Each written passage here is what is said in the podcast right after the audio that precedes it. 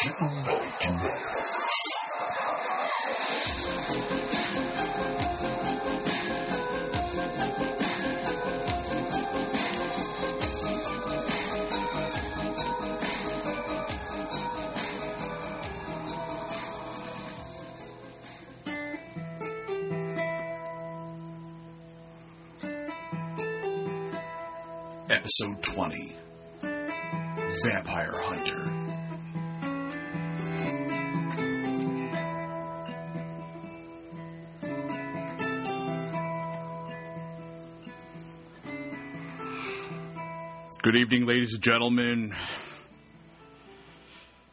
Welcome to. Mo had a minor stroke I doing the did. My introduction. brain just shut off for a second. Welcome to Daily Grindhouse presents No Budget Nightmares. This is Mo. He's a bat film hating while I skating all the while masturbating. That's Mo Porn, yeah. And with me, as always, the one and only Doug Tilley. He's Doug Tilley, number one super guy. Yes, Mo, we're back once again. No budget nightmares, uh, and this week on No Budget Nightmares, we have a very special movie to talk about. Though the first thing I want to mention before we get to the movie, Mo, is that introduction music. If that music comes from this movie, it must be a great movie. It sounded really good. Uh, not at all, not at all, my friend. It sounded really good, Mo. yeah, well, nothing in this movie sounded good, so Yeah. no, I, I, no, I, I, I, I decided this week, pretty early on in watching the film, actually, um, uh, I think it was actually within the first five seconds of the film actually starting that I realized that there is not going to be any usable audio in this uh, in this film. So that uh, that opening track uh, is from a band called Three Inches of Blood. Uh, I picked them because they are Canadian, and I know how much you have, you know, Canadian pride. Um, and that's a uh, uh, just a little acoustic guitar, you know, thingy that they do called twelve thirty four. Well, Mo, I like their acoustic guitar thingy that you played, and I'm glad that you played a Canadian band uh, because it does get me in a very pumped, good mood. I'll be honest, uh, Mo, I, I was listening back to the previous episode, which I liked very much, and I recommend that anyone that's interested in Suburban Sasquatch go and check that out. And I was in a very giggly, silly mood. For Uh, the whole show, yeah. For the whole fucking show, like serious uh, mental problems going on. Uh, I had, I had, I actually had a lot of fun listening back to that one because, like, I'm at, at this point in the game, I don't really do any editing anymore. You know, I basically just listen back to make sure there's no like ridiculously long, you know, awkward pauses, um, and then uh, and then just throw it up on the, uh, uh, uh, you know, on our host site. Yeah, I'm a 31 year old man, Mo, and I should never be getting that giggly anymore. Uh, Yeah, well, you know what? At, at least, at least you you got that giggly over, you know, a relatively decent movie. I get that giggly over To Catch a Predator. right. You? Uh-huh. Okay. well, bypassing that topic slightly, today we're going to be talking about the, uh, you can't see me right now, I'm doing quotation marks, 2004 film Uh-huh. Vampire Hunter. Yeah, 2004. My ass. 2004. Now, in reality, uh, Vampire Hunter was actually a uh, relic, I suppose you might say, from the mid 90s, from the golden age of shot on video um, genre films. And uh, it actually ended up not getting released or having any sort of wide release until 2004. So if you look it up on the Internet Movie Database, it says 2004. But in reality, the, uh, the copyright at the end says 1997. I think I've read somewhere else where it might have been started in 1995. So, needless to say, uh, the fact that the production values are a little iffy uh, and that it was shot uh, clearly on VHS, it, it's it's not surprising considering when it actually was made. Yeah, I mean, not only was this shot on VHS, this was shot on VHS, you know, like on one of those camcorders that has the mic, you know, in the camcorder. Because, man, you know, like, I was thinking about it, like, how much better, I mean, because this movie's not bad. No, You know, it's actually pretty good. You know, as far as as far as this sort of shit is concerned. But I mean, like just if they had taken that one extra step just to get like a boom mic and like some kind of audio device where they could have recorded the audio separately, I mean, this would have been uh, like a 150% better movie. I mean, in my written review, I mentioned that, that the movie itself is kind of prescient, right? I mean, if, if it really was started in 1995, uh, you're talking about you know before Blade, uh, really before, even though it's post the Buffy the Vampire Slayer movie, it's really uh, before the TV series really hit. Yeah. So you're, you're talking about a movie that was in some ways ahead of its time. I mean, it is about a guy kicking vampire ass. It's really uh, an action horror. Uh, there's probably elements of comedy, but it's mostly action horror. Uh, Yeah. You know, it, it, the plot itself, even though there aren't many locations in it, it reminds me a lot of those uh, straight to. Uh, to VHS, straight to DVD movies from the late '90s, with like there's a Don the Dragon Wilson one where he fights vampires. I even think there's a Steven Seagal one where he fights vampires. But it's it's really in that mold, and uh, and and what's great about it is that it's setting up this lead actor, director, uh, man of all talents, uh, Jack of 900 trades. Yeah. as as this action star. They even give him like the anyway. We'll get to why he's an action star, but uh, I've never I've never seen one name so many times on credits before. I could I could introduce you to some movies which are just one credit, one guy over and over again. But yeah, no, but i at least in the case of this one, you can tell that uh, this person is credited so often because this is his passion project. Oh, Th- without a doubt. this this not only is it all designed around him, uh, it's he is the show, uh, and and. And and frankly, he's he's pretty impressive. Uh, he is the best part of this movie. And yeah, without without a doubt. He's I mean, he's not a great actor as such, but he's a phenomenal martial artist. Yeah, let's let's c- clarify that we're talking about Sean Gallimore, who's the the director, writer, star of this film. Yeah, lighting, uh, editor, Catering. catering, props. And uh, and Sean Gallimore, uh, if you look him up online, you will discover two things about him. One is that he is a martial arts expert, a legitimate one. Uh, and that becomes very clear very quickly in the movie because he demonstrates a lot of that skill, and he's, you know, I mean, he's obviously very, very talented at it. and number two is that he is a very talented artist who specializes in sort of fantasy nude. Uh, I said in the, the written review that it looks like the covers of Heavy Metal magazine. Yeah. Uh, and that's the kind of stuff that he does. These very kind of ultra realistic um, uh, drawings of, of really impressive stuff. really impressive stuff. Yeah. But, but it's such a weird kind of nerdy combination because he's also worked on like some Disney films. Uh, he- yeah, he's a- yeah, yeah. I mean, like, um, uh, like, like I was looking at his IMDb page, and he was like, he like worked on like Thumbelina, yeah. And like, so I mean, just a lot of really weird shit. But yeah, but he did, he did, he did a lot of uh, like not animation, but character design. Yeah, and and uh, he did work as an assistant animator, uh, doing like keyframes. So I guess the stuff in between the main frames Yeah. on things like Pocahontas and Hercules and Tarzan, Yeah. like big Disney movies. So, Yeah. um, and this and he continues to to work uh, in the sense that he's he's. Uh, He's done like stunt coordination in films even up to 2011. So I mean, this is a, a really talented guy and it uh, and this movie is designed or was designed to show off his talents. It's actually Yeah, a it's little, like a, it's a, it's a Sean Gallimore showcase, and it's also a vampire movie. which is always awesome. And it's a vampire movie in a more traditional. They're not romanticized. I mean, even though uh, the main vampire character is supposed to be sort of this hunky guy in a very mid '90s sort of way, Yeah. uh, he uh, Gigantic shoulder pads. He, he's uh, it's it's very much uh, vampires are evil, and I need to kill as many of them as quickly as I can with a crossbow. That's correct. It's can't, I can't really elaborate on that more. That's that's the movie. Before we go into the plot, Mo, I just want to mention to everybody, anyone who's interested in watching this film, uh, we do have a link to it on both uh, the written review of Vampire Hunter as well as on the No Budget Nightmares Facebook uh, page. and, and despite the fact that the audio quality is pure shit, I still suggest that everybody go and watch it because it is. It's. I mean, even just for the martial arts exhibitions alone, it's totally worth watching. It's really, really fun stuff. Exactly, and I mean, just go check it out. I mean, it, it can't hurt. And, and and by the way, it's legally put up online, so we're uh, we're not stealing money out of Sean Gallimore's pocket because I wouldn't want that. I think he would beat the living fuck out of me. he would find you. He would shave your head into a into a high low. and beat the crap out of you. Well, I mean, there's there's certain aspects of that that appeal to me, but I'm sure there's a downside I'm just not seeing. so let's talk Vampire Hunter. Yeah. Yeah, Vampire Hunter. Much of the action takes place in a art gallery. Which, when you think vampires, you think art galleries. These are vampires who are interested in art for some reason, uh, mostly because it ties in both his art skills and his eventual uh, martial arts demonstrations. Yeah, I mean, in the realm of Sean Gallimore, it makes total sense that this would take place in an art gallery.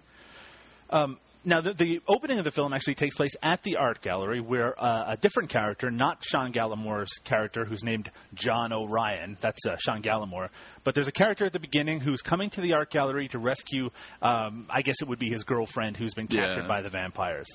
Uh, and in fact, we, we have, I think, a little bit of the audio so you can see just how terrible it is, especially in this first scene where it's just horrible. Yeah. You're a little late. What? Let her go. I kept up my end of the deal. A gun? That's what you brought to save her? It's a great line, but So it's, it sounds like it was would a- be a lot better if I could actually understand. I mean, because that first one's like, yeah, it sounds like it was all recorded on a Mister microphone. yeah, yeah, exactly, exactly. hey, little lady, we'll be back real later. The whole um, thing was done on a Talkboy. But uh, yeah, so but it, that said, it does improve slightly after that opening scene. But it's still, if we were to play audio clips, people would be like, "What is he saying?" And it's, Exactly. and it's funny. I mean- it's funnier for us just to act it out anyway. but uh, but this first scene actually, like I, you know, a lot of the times in these movies, like the first scene has to sort of like set the standard for the rest of the movie. Right. And thank God that this one didn't, because this first scene with this just pathetic vampire hunter, you know, it was just it was without a doubt. I mean, in my opinion, the worst scene in the film. It doesn't put its its best foot forward. That's for sure. No, it really doesn't. In fact, it puts its worst foot forward because not only is this guy a chump, you know, um, he brings a gun to a vampire fight, you know. Uh, I mean, and, and then when he finally does whip out the stakes, they look like pencils, and and he's wearing a, string of garlic around his around his chest, and he just he just looks completely ill prepared, and he can't fight.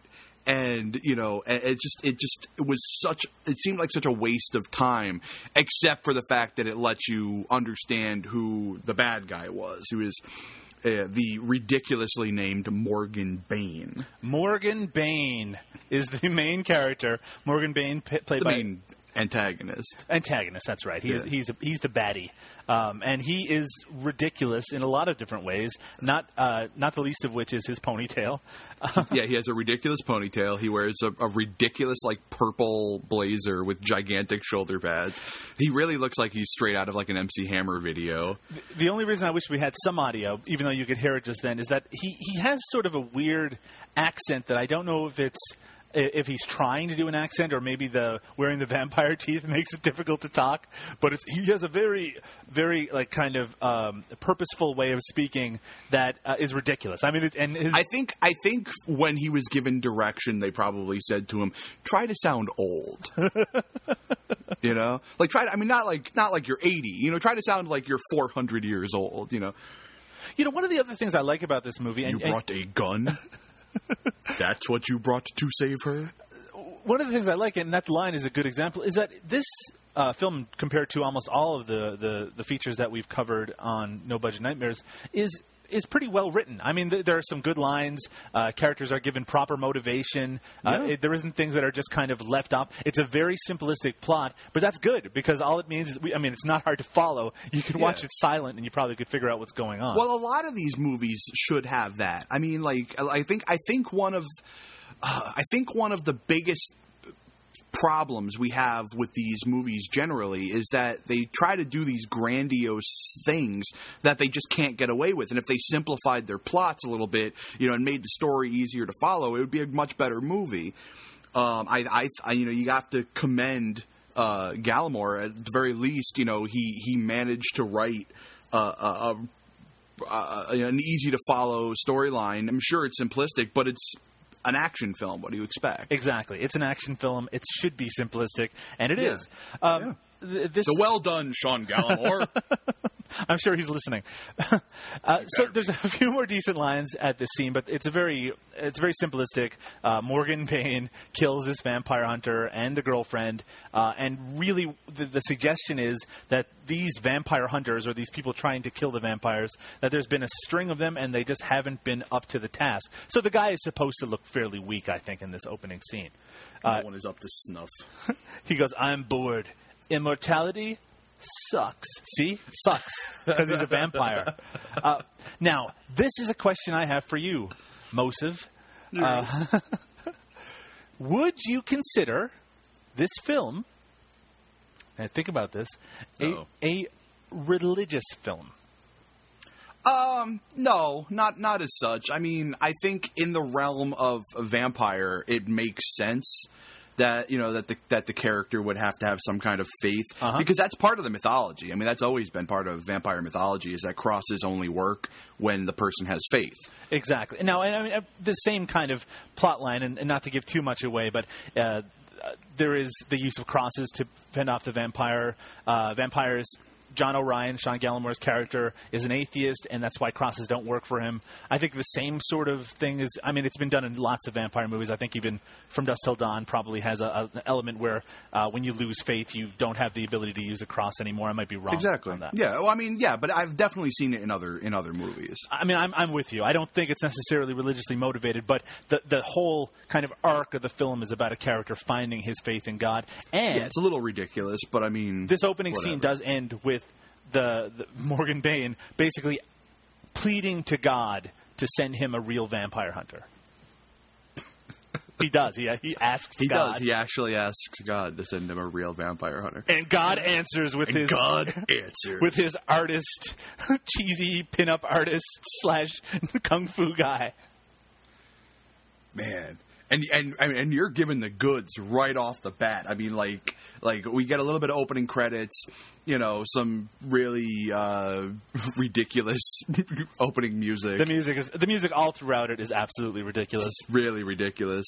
Um, and we'll play some of that at the end. Oh, I'm looking forward to it. I really am. I want to hear it again. I my you know like they have this song through the closing credits, you know, and they and they don't play the whole song. And it's so disappointing because I want to hear the rest of the song. All we get is we get like a minute and a half of it. But uh, but yeah, so we come back in and there's like you know this wall of you know just like you know it seems like all martial artists, like anybody who's serious about martial arts, has a has a wall dedicated to you know martial arts weaponry. And uh, and uh, John O'Ryan is no different. Now, the interesting thing is that it's very much of its time in regards to what we're looking at here. Sure, Be- sure. Because now, you know, people would consider themselves, and rightfully so, martial artists if they were, you know, deep into mixed martial arts and they were interested in like Brazilian jiu-jitsu, that style. But this is a guy, and I mean, I don't want to, I don't know much about Gallimore's background, but this is a guy who must have loved like ninja films and uh, and and martial arts movies because he has all of those like Teenage Mutant Ninja Turtle weapons, yeah, exactly. I mean, throwing and- stars.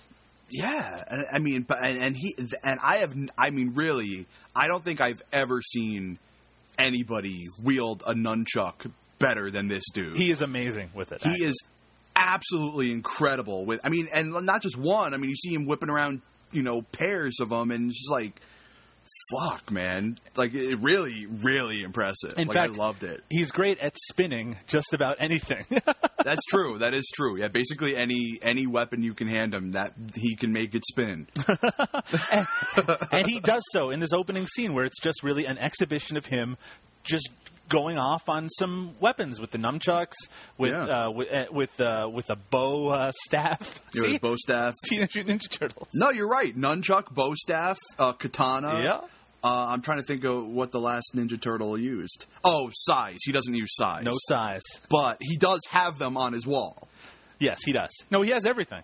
Oh, he has everything. And it's a good thing because these make for great things to have available to you if you're making an action movie. Yeah, I mean, and if you need to, and, and if you know, if you need to have a make a quick uh, montage scene, you know, Sure, absolutely. whip out the whip out the throwing stars, throw it at a at a piece of wood. and leave the fancy throwing star for last. of course, So John the, O'Ryan, the three point. So John O'Ryan, I think the the the when they flesh out his backstory a little bit a bit later, we learn, I think, and you can correct me on this, that he was a former Marine uh, who trained in martial arts in Japan. And Yeah, that was that's yeah, that's the idea. and now he lives in the what I got. states and he's an artist. That's what he does for a living. And his wife it is his wife yes heather. She is his agent i guess you would say. Yeah, right. Sounds easy enough. In fact after his little martial arts exhibition he goes up the stairs and uh, his wife is still sleeping uh, and uh, she comes out of the shower and says hey you should have woke me up. And then she throws away the towel and i guess they fuck. They do it. They do it we don't get to see it We don't get to see anything, but whatever. It's a kids movie. i don't know if it's a kids movie it's not a kids movie. but what's great is that then she goes to work and we get our first look at Sean Gallimore slash John O'Ryan, the artist, as opposed to the martial arts expert.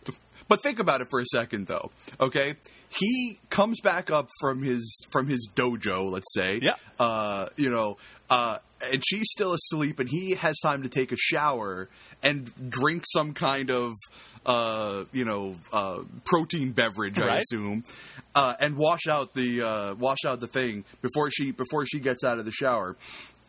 He gets up what early. time? What time is he waking up in the morning to go and spin a bow staff? You know, If I was that good at martial arts, I'd be doing it all the time. just I would I would be cre- I would be making art by putting paintbrushes on the end of my bow staff and just whipping them around. There, there are some great examples of his art that you see throughout the film on, on his um, in his garage where all of these weapons are. There's a great uh, Bruce Lee from Game of Death uh, picture that he's obviously drawn himself. I mean, he's a really talented artist, but he draws. It seems like he draws topless women almost exclusively. Mm-hmm. and we get to see that right away. Like you said, we're, we we see more of his talents right now, and we get to see. Yeah, we're, yeah, we, we they get a nice little pan shot across across the wall, and the first couple of pictures we encounter are pretty tame and Right. and, and relatively normal, you know.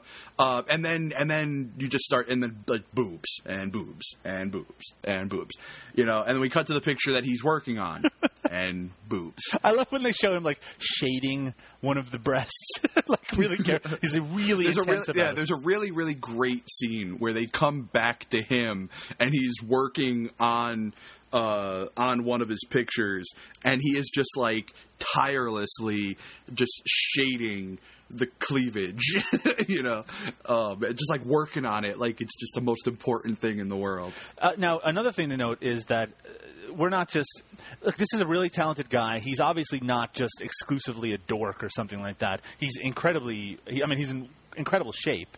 Uh, Mm-hmm. but his uh, studio for doing his drawings is so geeky. the walls are Yeah, covered that's with right. Yeah, action the- figures. Yeah, the I mean there is there is an entire wall that that has that's got to have at least I don't know like say I'd say four or five shelves of nothing but Batman figures. Yeah, like lots and lots. I mean the whole wall is Batman figures, but I mean but like the first like four or five rows of that wall is Batman. It's Yep. just Batman. this guy likes Batman. It's awesome. he must be very excited. And think about it, and think about it. You know, like at that time, you know, like I mean, this would be all going based on like all of those toys would either be based on the first couple of Michael, uh, the first couple of Tim Burton films, uh, and the animated series. Yeah, because this would have even been before uh, Batman uh, Forever. yeah. So I mean, we're talking like I mean, I, maybe Batman Beyond might might have been to there, but we're really just talking about like Batman the animated series and like Batman and Batman Returns. Not counting, of course, Super Friends and all of that. Sort well, yeah, stuff. yeah. but good golly, I mean, but it's uh, it's uh, but it's a really awesome. I, I got to say, I mean, uh, the geek inside me was was you know was very proud of, of that collection. And, and this scene also has the first uh, inkling uh, towards that horrible music we mentioned earlier. uh, in fact, the closing song plays during the scene, and I, w- I mean, it is. I'm going to play two seconds of it. Dream Machine. Okay. I'll Um, play a second of it here okay. because because it's awesome.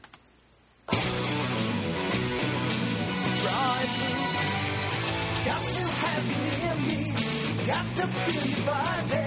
I'm losing my will to survive. That won't last fighting chance. One last kiss, girl, hold me closer. No more. I love this. I can't take you And then the chick comes in. never seen. I can give you what you need, and maybe even more. Your dream is free. Oh, we gotta hear the rest of this part. All right, what? Oh, sorry. I, th- I wanted to hear the rest of that part where she goes, Oh, I'll come sure, sure. through the window of your mind. Here.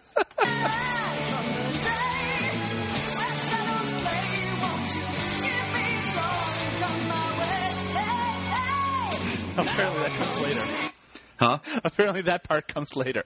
Yeah, I guess so. But it, man, So that's what, great Lita song. Ford has been up to. uh, so that's terrible, obviously.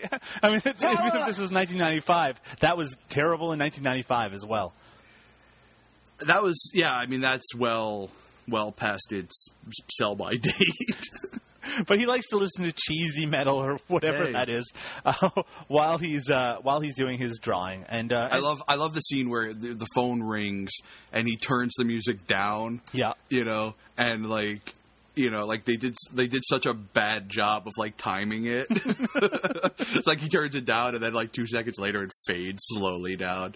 And then he turns it back up and it like it fades slowly back up. It's awesome. Well, we need to bring our protagonist and our antagonist together, and we do that because the art gallery contacts Heather because they want to do a showing of John's paintings. And who wouldn't? Now, the art gallery, as we mentioned before, is is run by Morgan Bain, the vampire. Though uh, they, our main characters don't know that at this point, and they go to visit him. Yeah, you know, they they go in. I mean, like it's so ridiculous. Like like they're not trying to hide anything. No, You know, I mean, because basically within within minutes of John showing up at this gallery, he's attacked by a vampire hunter. yeah, you know, and and of course, for some reason, John protects him. I mean, I get it. Like, you know, he doesn't want to, you know, at that point he thinks he's innocent, so there's no reason Yeah. that someone should stab him while he's there. but I mean, it's like the guy's attacking him with a wooden stake. What do you think he's there for? You know, Mo, And then- seriously, do you really think that if you were in a social situation where someone just decides to stab someone with a piece of wood, you'd be like, "Oh, let's let's not stop this guy because he must be I trying would to attack a assume he- I would assume he was a vampire. I would assume the person he was attacking was a vampire, and I would say, "Good riddance to you, sir." Well, the vampire hunter that we're talking about is Ramon, who uh, does continue to be a pretty major character for the rest of the film. And what I kind of liked is that he has a cross tattooed on the palm of his hand, which I think pretty clever. Brilliant. Pretty brilliant. Um, and yes, he does attack Ramon. Um, uh, sorry, he does attack Morgan Bain, and it I'm, be, su- I'm such a child of the '90s that every time I heard Ramon's name, the, the only thing I could think of was, "I'm oozing machismo." you know, hey, you want the bad guy? Um, you want the bad guy? oozing machismo. Now, John and uh, and Morgan, the owner of the gallery, they do not get along right from the beginning because uh, Morgan is a creep for one thing, and obviously a creep, and he continues to hit on John's wife while he's there in front of him. uh, and he, uh, they just. They, they just don't mix well. So John uh, is really against the idea of showing his paintings, especially after that guy tries to attack Morgan, who shows, by the way, that he's wearing a Kevlar vest. I that, that, this, that that was my biggest bone of contention with this movie was that Kevlar vest because I mean I don't know if it was just like a lack of research on their part, but crossbows go right through Kevlar. Like a crossbow won't a Kevlar won't stop a crossbow. I don't know. I mean, I'm No, not I'm saying just- you're wrong. But, that- but that's what I'm saying. Like I had a, I had a friend who kind of went a little crazy, and uh, oh, really, and- Mo? yeah, well, okay, I have more than one friend who have gone crazy, but this one particular friend, um, not surprisingly, a guy I used to play Dungeons and Dragons with, uh, who liked to call himself a Raven. um, he, uh, yeah, he went he went a little nuts and. Um, and uh, and pulled a crossbow on the cops and almost got himself killed because they don't fuck around with that. Because, like I said, it'll go right through Kevlar. You're telling me that the cops don't fuck around when it comes to crossbows being drawn on them? They don't. Uh, now, They'll, they'll they'll take you down way faster if, if you draw a crossbow than than if you draw a gun. Yeah, I, 'cause like you said, it'll go right through a Kevlar vest. By the way, Exactly. Mo, um, did you know that Sean Gallimore, the star of today's film, is from your neck of the woods? He's from Connecticut. Really? Yeah, born I and did raised. Not know. I did not know that. Did it say where? Uh, you know, as much as my research is, I'm on his website right now. No, it doesn't say where, but I'm sure we could find out, and I'm sure we could um, track him down. I got his email address. Let's find out. Maybe some other time. I'll be like, dear Mr. Gallimore, I really love your pictures of breasts. Can you come visit me? I live in Connecticut. Well, Mo, your boner of contention aside, uh, uh, the Kevlar vest would likely stop, I would think, a uh, stake that was just trying to be Oh, driven sure. with his hand into. Yeah, absolutely. heart. So Yeah. it's a good reason to still wear it. Sure. You don't necessarily run into people who just have crossbows on their person. John had one. John definitely has one, and and a regular bow and arrow as well. Which is kind of awesome. Now, Heather uh, is one of the refreshing things about this is that Heather, as a character, is is pretty capable. It, they could have set it up right away that she's because when they go back home after this meeting, uh, she at first is kind of upset about John uh, not giving Morgan a chance to put his uh, his art in the museum. But when he explains, he's like that that. Um, he goes, I didn't come back to the States to get involved with someone like Morgan Bain. Um, she kind of backs down right away in a, in a kind of a good way, where it's like, okay, if that's what you want, it's, it's your fucking art. Who cares? Yeah, yeah. But uh, that night, Morgan appears in front of their house. I do like that uh, it does kind of obey kind of those traditional vampire rules that vampires can't come into your house unless they're invited, that sort of thing. Mm-hmm. Uh, and and there's a just a brief scene now where uh, John wakes up in the middle of the night because he thinks someone is in his uh, house, and he, he walks around with a gun in his underwear. Yeah. it seems to me that uh, Sean Gallimore took any possibility, like any any opportunity that he had to like not have a shirt on or not wear pants. Vampires better pop this shirt off. Time to get serious. Off go the pants. And you mentioned that because uh, right after this scene where it shows him getting up with in his underwear with a gun, uh, it goes right to more training. We get to Yeah, see right back to him. No shirt. Oh no, he's in the red gi this time, right? Yes, uh, yes, he is in the red gi, and he's um, he's using batons, and he's kicking a ball, and he's using fighting sticks. Yep. but this is where we first get a look at his throwing stars too. Man, when I was a kid, throwing stars were the shit. Like that's what I wanted more than anything. More than a little brother, I wanted throwing stars. I had a uh, I had a friend. I have a lot of friends, but uh, He threw a throwing star at a cop. They no, don't no, like he didn't throw a throwing star at a cop, but he but he had some. And uh, and my father was uh, was sort of a handyman, so we had like a grinding wheel, Right. Um, so so he brought so he brought the throwing stars to my house, and we used the grinder to sharpen the shit out of them. I mean, Uh-huh. like like they were way too sharp, like way sharper than they should have been. And like we could have easily killed ourselves with them. And uh, and we and we took them into my backyard. Um, my back door was uh, was made out of like very solid, you know, wood. and so we were just chucking them at the back door, you know. I don't see how that could have went wrong in any way. Someone maybe opening the back door. Well, no, no, no. Nobody ever came through that. Nobody came through that way, and and you would know like in a second. I, but that aside, yeah, it was very, it was very dangerous. There was a lot of like no, we had no training in throwing stars, so they were like No?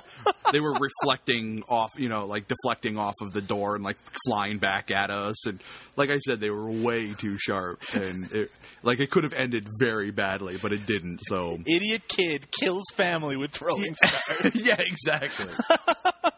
well, I'm glad you didn't kill anyone with throwing stars, but they are deadly, as uh, as we see in the film, as uh, as John throws his collection of throwing stars at a piece of wood, and they embed very well. I love how he like has drawn like a face and like a little body onto the onto the piece of wood, and like and it seems it seems like he was trying really hard to hit the face each time, and like just would miss. You know, I mean, the fact that he could throw them and embed them in wood. I mean, I don't think he was that far away, but I mean, but the fact that he could still embed them, especially as deep as he was, I mean, it was, it's still very impressive. But you know, like like finally, it took I think it took him like way more throwing stars than he intended uh, to I hope- finally hit the face. I hope, Mo, that you're not insulting a man who could literally be living five minutes away from and who owns a collection of throwing stars. Who's insulting him? I'm just saying, like the dude, the dude's impressive. Yeah, I guess you can't hit throwing. the face, Sean. Uh, Whatever. Yeah, I mean, it, it just it just means that he'll likely hit my heart and not my face. Well, uh, we do learn uh, that uh, John has unfortunately left his portfolio at the art gallery. Way to go, John. And he's pissed about it, and they have a little fight, him and uh, Heather do, his wife. Uh, and he decides, because he doesn't want his wife dealing with this asshole Morgan Bain, that he'll drop by the art gallery and, and pick it up himself, because it's got to be. It's such a it's such a weird argument. You know, it's like like normally like an argument like that would be like, no, you go, no, you go, no, you, and they're like, no, I'll go, no, I'll go, no, I'll go. you know, well, it's like, are you going to go later? You don't want him sitting around for eight hours. Fine, I'll go now. No, I'll go now. Uh, and it, I'll be honest, this whole, the whole kind of of uh, conflict that that ends up with with John uh, realizing that they're vampires, it could have been avoided so easily. because he does go to the art gallery, and Yep. they are immediately hostile to him when they when he goes in. To the point where one of the uh, the bodyguards, I guess you'd call them, of, uh, of Morgan Bain, one of his underlings, uh, he immediately starts threatening threatening John. He, yeah, he re- he really does. It's ridiculous. Like he pulls a gun on him within like seconds. Yeah, he goes, "You fast enough to stop a bullet?" I, I, but his response is great too. He's like, "No, but I'm fast enough to kick you through that wall." which, And then he does which he, He- does because he totally dominates pretty much everybody he faces in this. As well, he should because he has um, massive abilities uh, in I think arts. the only I think the only person who actually gets a hit off on him in the entire movie is Bain. yeah. Uh, and, and I mean, he's also the kind of person who prepares adequately, as we'll find out a little later. so uh, he goes to, um, oh yeah, so he's at the art gallery. He kicks the guy through. Basically, there's this curtain hanging in the art gallery, and on the other side of the curtain, because this, this place is like one room, is uh, is a coffin. Coffin. and uh, and that if now earlier Mo when when you said that seeing someone try to stab someone with a piece of wood would tip off the vampire thing, this would be my moment of of clarity where it's like, wait a second, It's like, hmm. that guy was trying to stab him with a piece of wood, and now there's a coffin. You put those. Well, I mean, but things- yeah, he was trying to stab him with a piece of wood. Then he then he managed to get away by brandishing a water pistol. yeah, you know. And now here's a coffin. and they just let him get away too. I don't know. It's starting to come together in my own brain. I think I figured it out by now. so I can't remember. I think John does find his uh, his portfolio there and grabs it. Is that correct? Yeah. Okay. So he grabs the portfolio and he leaves. And as he's driving home, he notices that Ramon is following him. And he stops him. In fact, they stop next to each other, and, and he tells him to stop following him. And Ramon explains that the people are vampires. And But it's it's so weird though. I mean, like like like he like you don't understand what he's saying. no, because the audio is shit. And and they're I mean they're literally filming on the side of a highway. right? You know, so I mean it's like you've got all the truck and car noises in the background. But yeah, but he basically tells him to stop following him and it's you know, I I, just, I don't know. He goes, It's he goes, Bain's a vampire, and John goes, I'm worse than any vampire. and he is. it's it's true. It is true. He is a pretty he's a pretty badass motherfucker. John gets home late. We're, we don't actually know why he ends up coming home late, um, but he comes home late, and his wife is a little upset at him because they have company. Who is the company, Mo? well, it's Morgan Bain. Morgan Bain has been invited into his house. Dun dun dun. Dun dun dun. dun, dun, dun. And they have a very tense conversation. what the fuck? Ow, my nuts! Um, Yeah, uh, we should, yeah we should probably explain to people that since I didn't grab any audio from this one, I grabbed audio from other episodes. Oh my nuts! and in fact, uh, John comes home and suddenly he's accosted by a suburban Sasquatch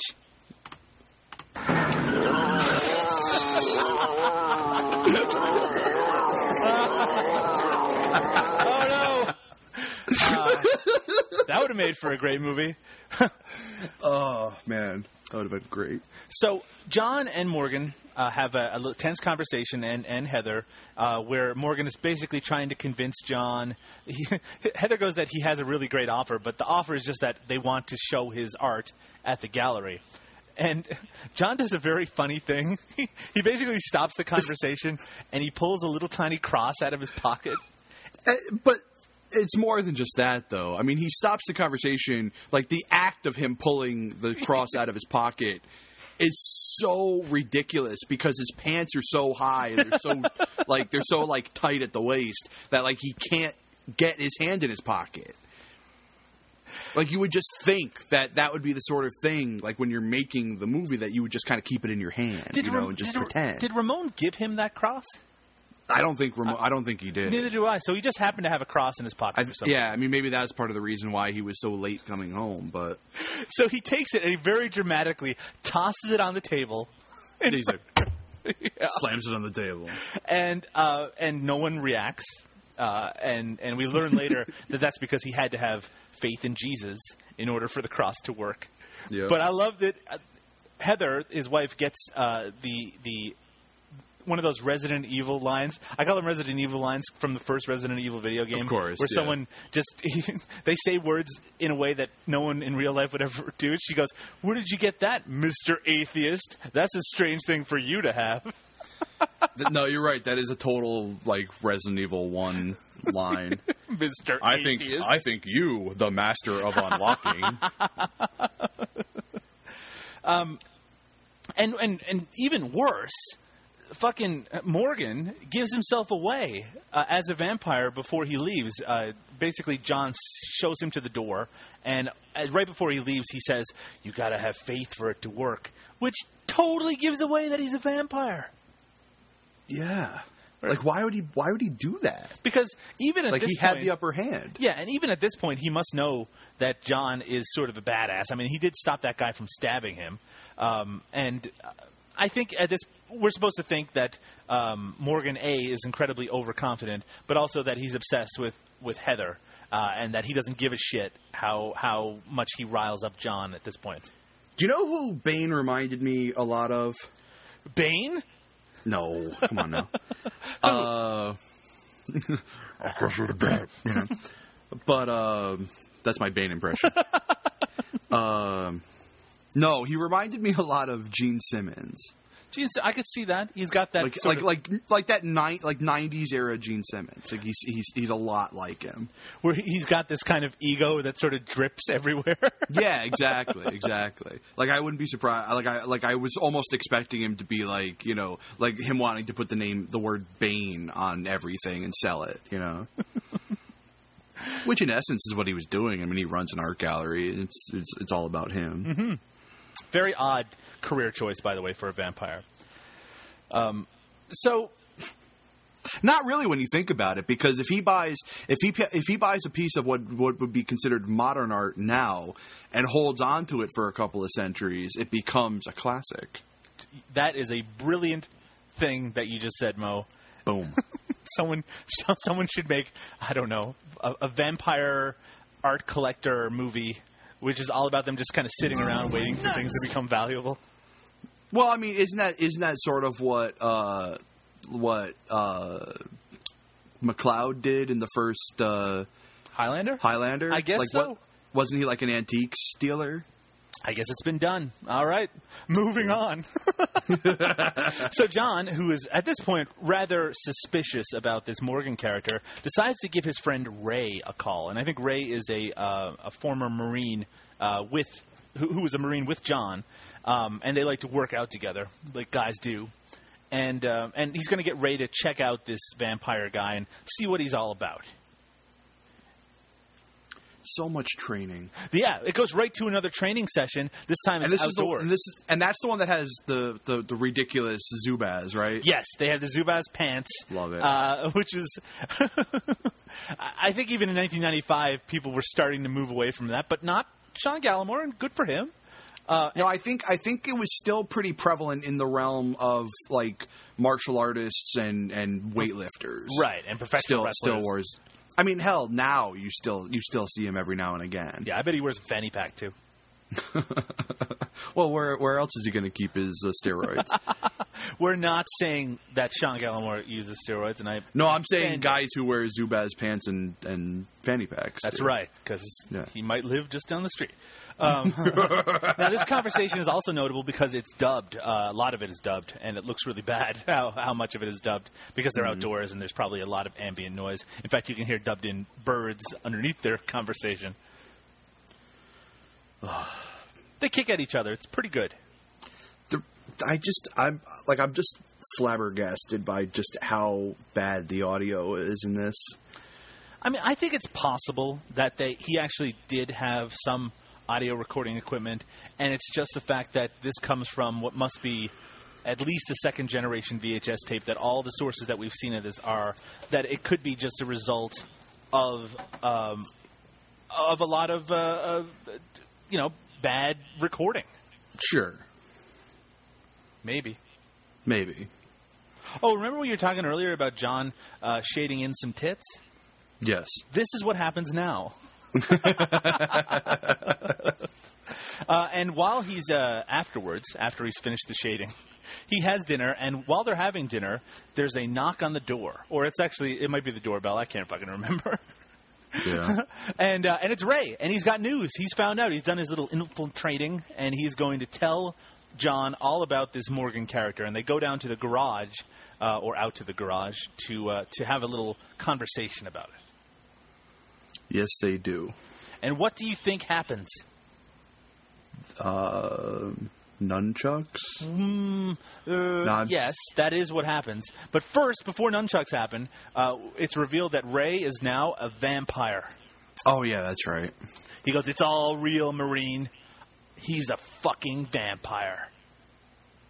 Not a kids movie. No, it's not a kids movie. But I love how uh, how like John like wants to fight him, and Ray's like, no, like uh, like he's like I'm twice as fast and twice as strong now. And it's like, whatever, man. John's a fucking badass. He not only says that he's twice as fast and strong, he also says, "And I don't feel any pain." Which I mean, Oh. immediately he gets his ass completely demolished. just handed to him. Yeah, it's really funny. Like, like I mean, and like not. It, it's I mean, dominated. Like not even like. Like he doesn't even get like two hits off. He, I don't even think he gets one. And in fact, it would have ended even faster because John pulls out a gun, but he uses sort of vampire hypnotism to make him drop it, uh, which Yeah. which doesn't matter because John takes the nunchucks off the wall and spins him around and beats the shit out of him with them, and then stabs him through the heart with the with The broken nunchuck. yeah with the broken nunchuck.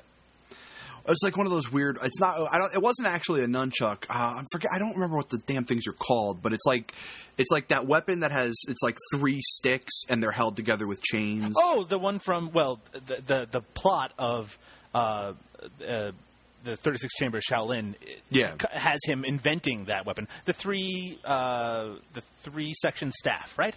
Legendary weapon of China. Yeah. I think that's But what that that. But that's that's what he attacks him with. It wasn't nunchucks. It was that. And then, uh, but then he like for some reason, like it's really great. Like uh, how like he incorporates like they incorporate like a. Um, like a demonstration like into the fight scene where he like he like kicks through the three section staff and uh, and that's what becomes the item that he stabs him with right. so ridiculous like cuz like he holds it like he braces it you know and like you get ready for the kick Well, after killing Ray, uh, Bain actually arrives in his garage because since he was invited in before, he uh, apparently has free reign just to move around. Um, True. And, and John, who is now convinced, not convinced of the, not convinced of the existence of God yet, but he is convinced that there are vampires. He uh, he says something like, "It's all true. You're a vampire." And Bain goes, and your and your dinner "And your, wife, is dessert." dessert And then we get a fancy morphing effect where Bain's uh, fingernails grow.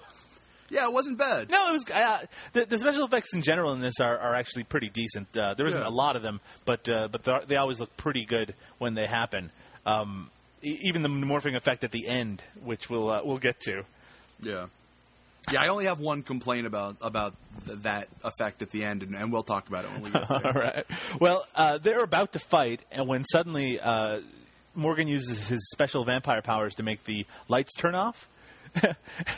it's great because John is presented as such a badass. Like everything he says is like he's so prepared. Because Morgan, once the lights are off, he goes. The vampire goes, "You're in my element now."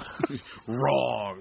You're in mine. but I guess it really wasn't because when the lights go back on, uh, his wife is gone, and uh, your "you lose" is written on a mirror because uh, apparently Morgan has stolen his wife. Makes sense. I, I love, uh, but you know what? Uh, you know what? I kind of, I kind of, what kind of dawned on me is that, like, it seems to me like this John O'Ryan character is kind of like, like he's he's almost like Chuck Norris. You Yeah. know? like he's very he's very uh, Chuck Norris. It's it's very funny. It's very funny to watch a, to watch a non Chuck Norris Chuck Norris film. In fact, it's ideal to watch a non-Chuck Norris.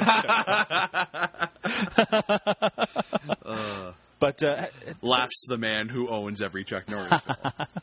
well, I mean, you would know as well as anyone, yeah, that there are like three like really good Chuck Norris films. and that's only in the context of that sliding scale that we have in regards to what is good. Oh yeah, without a doubt. Yeah. Com- compare any of those Chuck Norris movies to even like to even some of the medi- the more mediocre like Arnold Schwarzenegger films, and they're still pure shit. I'm just going to read directly from my notes about what happens it. next.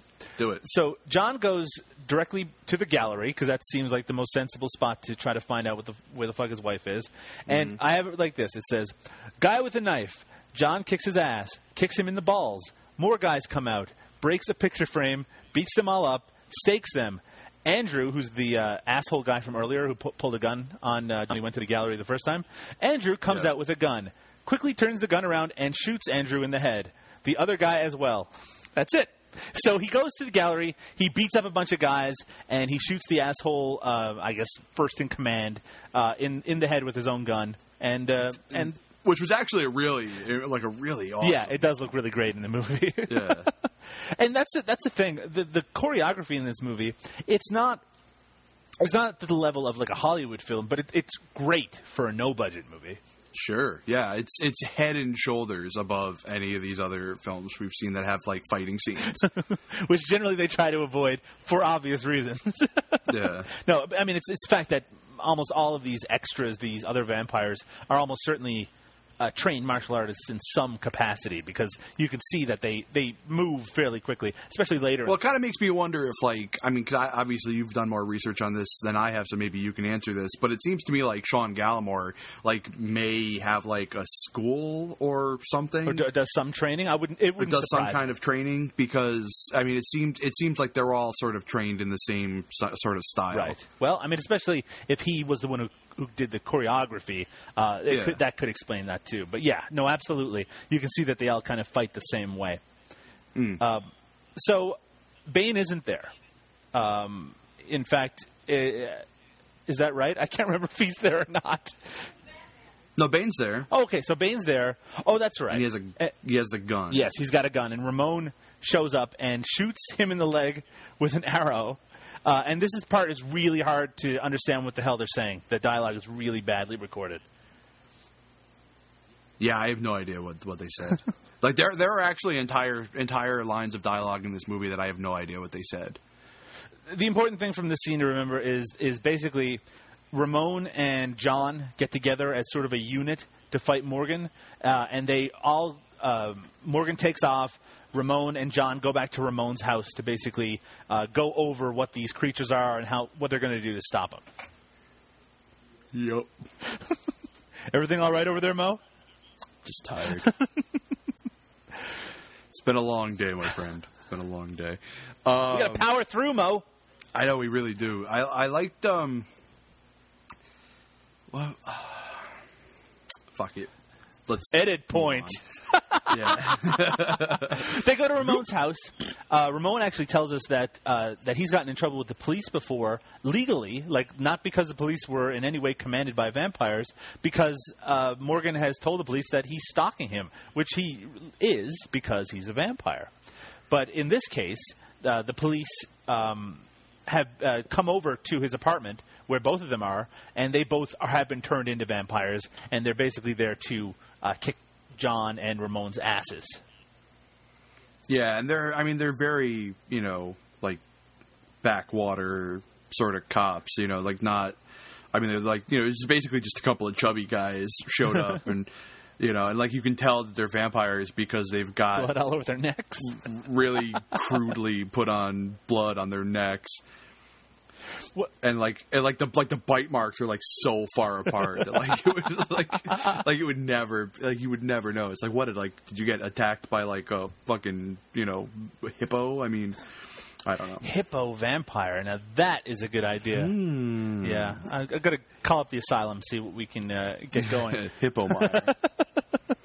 so uh, they kill one of the cops right away, and they they basically torture the other one to. oh wait, I got a better idea. Vampire. That's uh, that's uh, and it's about a vampire pig. that's too little, too late. Too, too stolen. Trademark. It's mine now. I just mailed it in a letter to myself. The whole idea. Damn it! So they torture using holy water the other vampire, and uh, because they want to know where the hell um, Heather is being held. And in fact, they, they, he discovers John does that Heather was actually on the roof of the gallery when he was there earlier, but uh, but now she's in the coffin room because there's only so many sets they have available to them. oh, one really notable thing about Ramon's apartment is that he has a giant Army of Darkness poster on his wall. How did I miss that? Oh, you missed that? I mean, it's very, very visible, but it's also, I mean, I, I, I, I like. Generally, I don't like. I, mi- I might have had my head down taking a note. sure, you did, Mo. Um, maybe sleeping. Look, I I take notes. Really, where are your notes this time, Mo? Fuck you. I, uh, I sent Mo over my set of notes after Mo misplaced his own. Uh, I lost them. I didn't. I didn't misplace them. I accidentally deleted them. Ah, those Macs really work well, huh? Nothing bad ever. I'm, just, I'm just pulling your chain. Nothing bad ever happens to a Mac ever.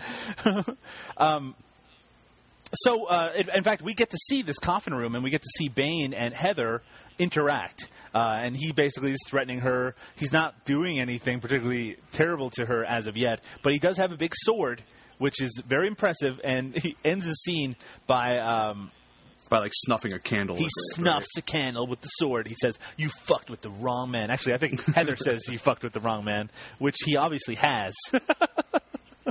It's true. Ben, ba- like it, it, it's like I think the funniest part of this entire movie is just how like how much you know Bain's gonna get his ass handed to him. Like when John finally catches up to him. In fact, even at this point, Bain would have probably uh, done d- done something to Heather, except she has a cross necklace on, and every time he Yeah. tries to go near her, he can't because the cross is like it's full of Jesus' power, It is. power of Jesus, and so he can't go near it. In fact, I really I love what they do with that, which is that. Uh, since he can't go near it, and all of the creatures that he has available, all of his underlings, they're all vampires too. He basically goes and hires some dude off the street, telling him he would give him a few bucks if he comes in and just takes her necklace off. Which that's really great, actually. It's it's pretty genius when you think about it. You know, like of course it would be a lot funnier if the guy he the guy he accidentally hires or he hires uh, is accidentally a uh, a vampire as well. Like, oh, I'm sorry, I can't, I can't do it.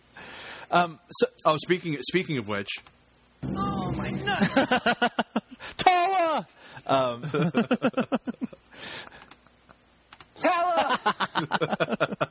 so then uh, they go back to John's place in order to gather some equipment. They go back to the garage, and then they're attacked by a suburban Sasquatch.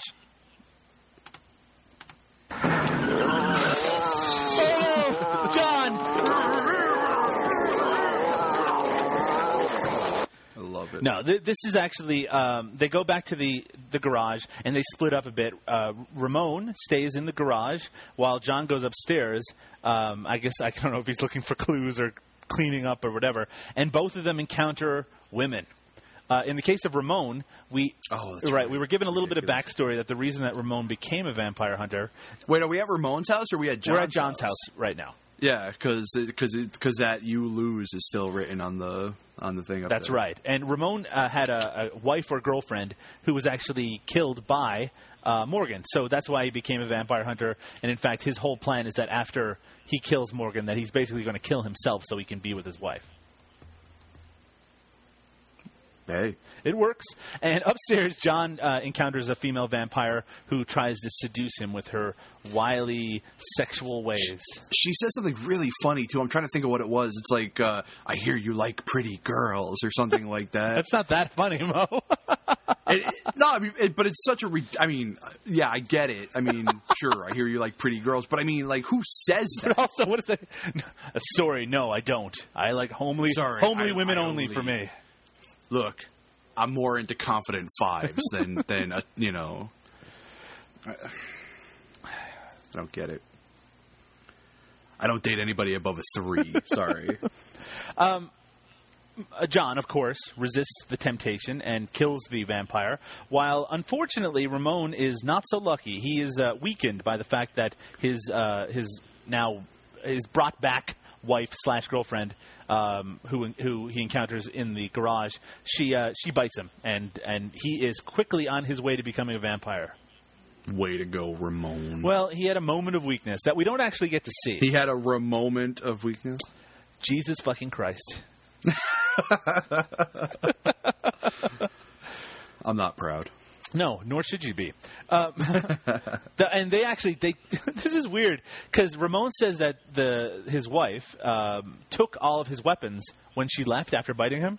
And, and Mm-hmm. only left him with a, a gun with like a scope on it and a small Yeah. crossbow that he gives to uh, that he gives to John. But who gives a fuck?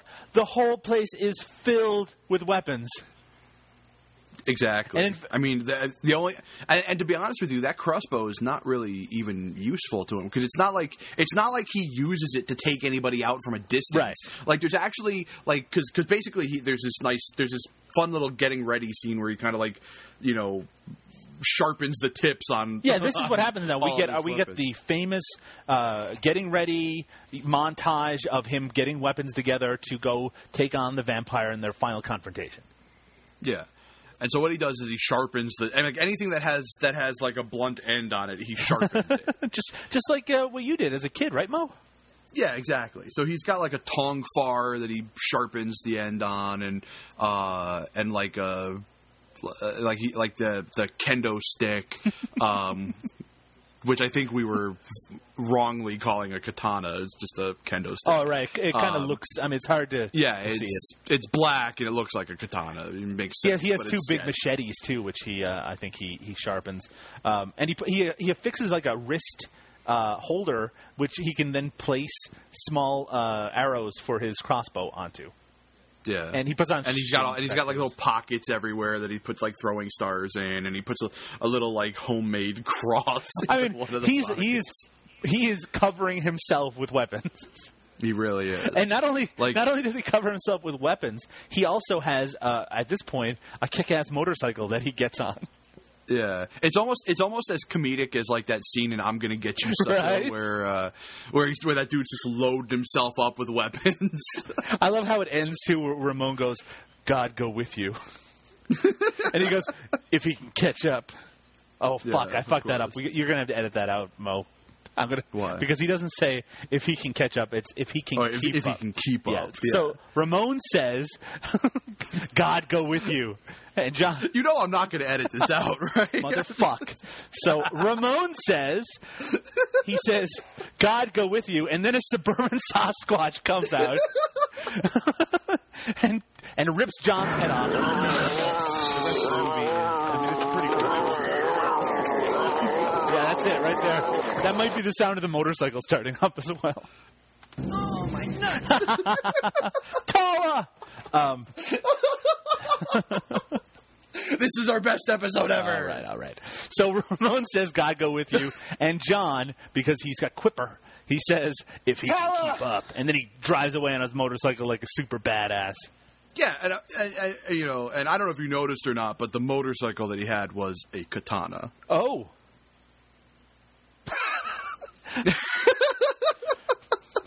Meaningful. just saying, you know, it just so basically everything in John's life is related in some way to Look, he trained in martial arts in Japan. Okay, makes sense. it does, and he is. well, that that explains why he's got a you know a Japanese rice rocket. Yes, it it absolutely does. Um, so this uh, scene ends with Ramon actually motioning to kill himself because that's just what he says he's going to do because he hasn't turned full vampire yet. So we would think that Ramon is dead, but wink, maybe he's not dead yet. It's true. This this is where Bain it cuts back to the art gallery where Bain has hired someone to try to take the cross off, uh, and in fact, when the guy comes in to take off the cross off of Heather's uh, necklace, uh, he actually she's escaped. She's actually pretty clever. This uh, this Heather. She's not too bad. She's not too bad. Very good, Mo. Uh, and in fact, the guy that they hired, when he sees that she's escaped, he just takes off, which is, and he doesn't get killed or anything. I love it. He just, he's like, "Fuck this," and just goes. Because you, cause you think you know uh, in, a, in a in a essentially a warehouse full of uh, vampires that you know somebody would think to to stop him, but that's all right. Let him go. let him go. And it's a good thing he got away when he did because John arrives. Uh, one of the henchmen uh, goes to the door, and, and John just barges in and starts killing everybody. Yeah, but then this is and this is what I was saying. Like when like he you know he uses he uses the crossbow. Like he basically knocks over the first guy and stabs him with his tonfa. Um, then he then he shoots one guy from across the room, knocks another guy over. And while the dude's knocked over, I think Bain says something really ridiculous like, attack him while he's reloading. Well, they are just kind of standing there. Yeah. you know? And, and so, of course, nobody attacks him while he's reloading. And then he shoots the guy on the ground. yeah. I mean, it's like you just took one dude out with your handy weapon. You know, like, why do you need to shoot the guy on the ground? He's already on the ground. It's true. It was very frustrating to see him do that because he could have shot at anybody else. And also, there's two Asian guys in the scene, and I spent the whole time waiting for them to jump into the fray. And I don't want to be like uh, awful or racist about it, but they. But you expected more from But uh, one of them is really good. He comes out with machetes, and he's gets you know he gets into it. They have a pretty good True. fight before John stabs him in the eyeball with a stake. no one really holds a candle to him at all. Like he doesn't run into any trouble at all until he gets to Yeah. Morgan, which, by the way, is the classic Chuck Norris way of making a movie, and a lot of action stars actually, where uh, when uh, in any sort of hand hand to hand combat situation, they always dominate. Usually right up to the end, and even the, the big baddie has to cheat in order to even keep it on an even keel. Of course.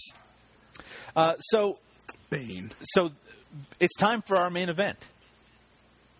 I say that because that's what the character says in the movie. He says it's time for the main event. and it's sword vers- versus stick as Morgan comes out with his sword.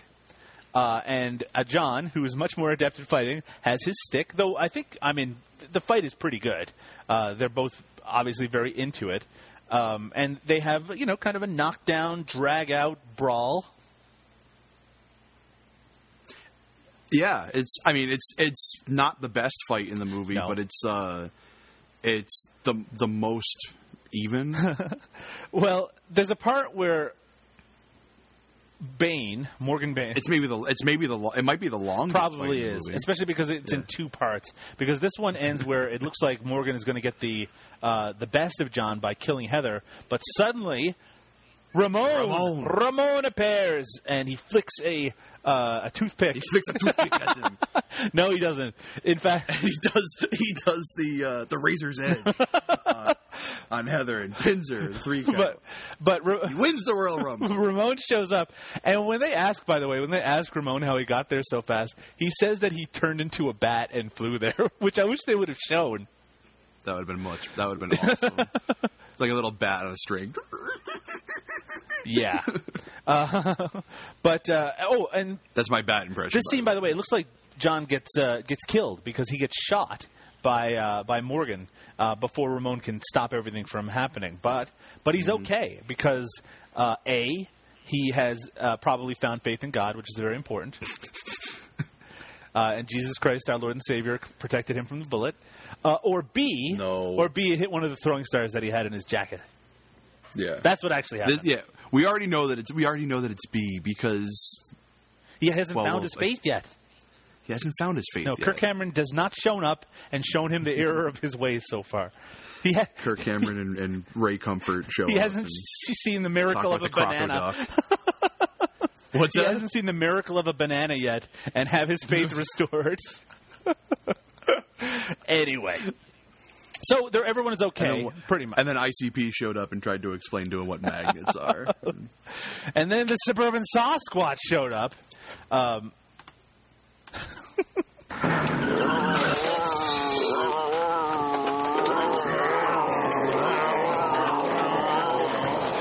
Tell her!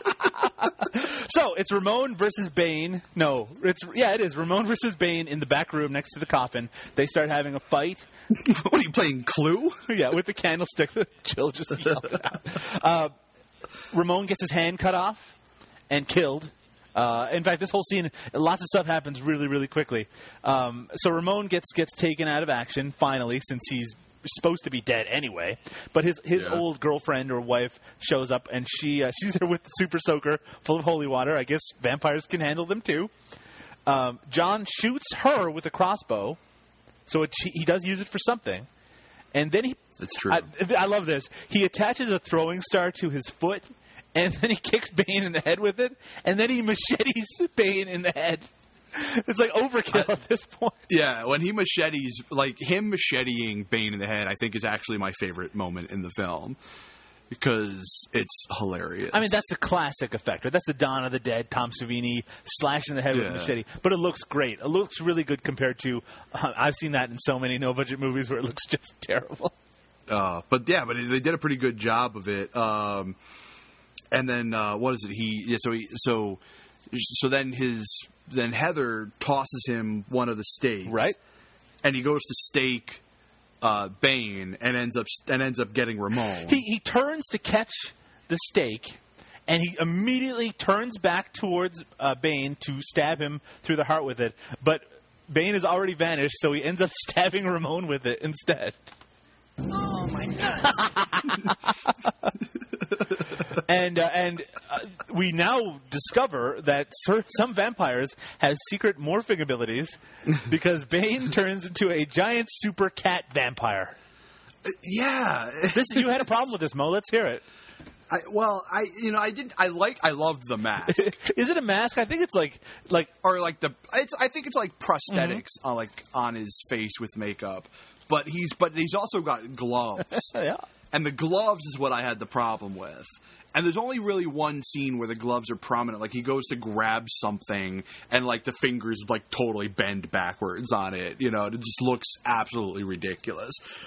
But the face looks off. It really does. Uh, I think I, It really does. I put like, and you put a, you put a picture of it up on our Facebook. yeah.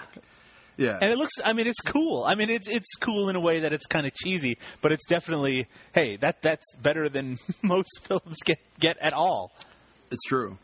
Uh, this next scene also has a great moment. In fact, it's probably my favorite line in the whole movie, where Heather, The one Heather. Yeah. Yeah. Heather- I'll, I'll let you take it. Heather and the female vampire are basically having a little struggle, uh, and and the female vampire goes, "Look into my eyes," and Heather goes, "Look into my shin," and kicks her in the face. Kicks her in the face.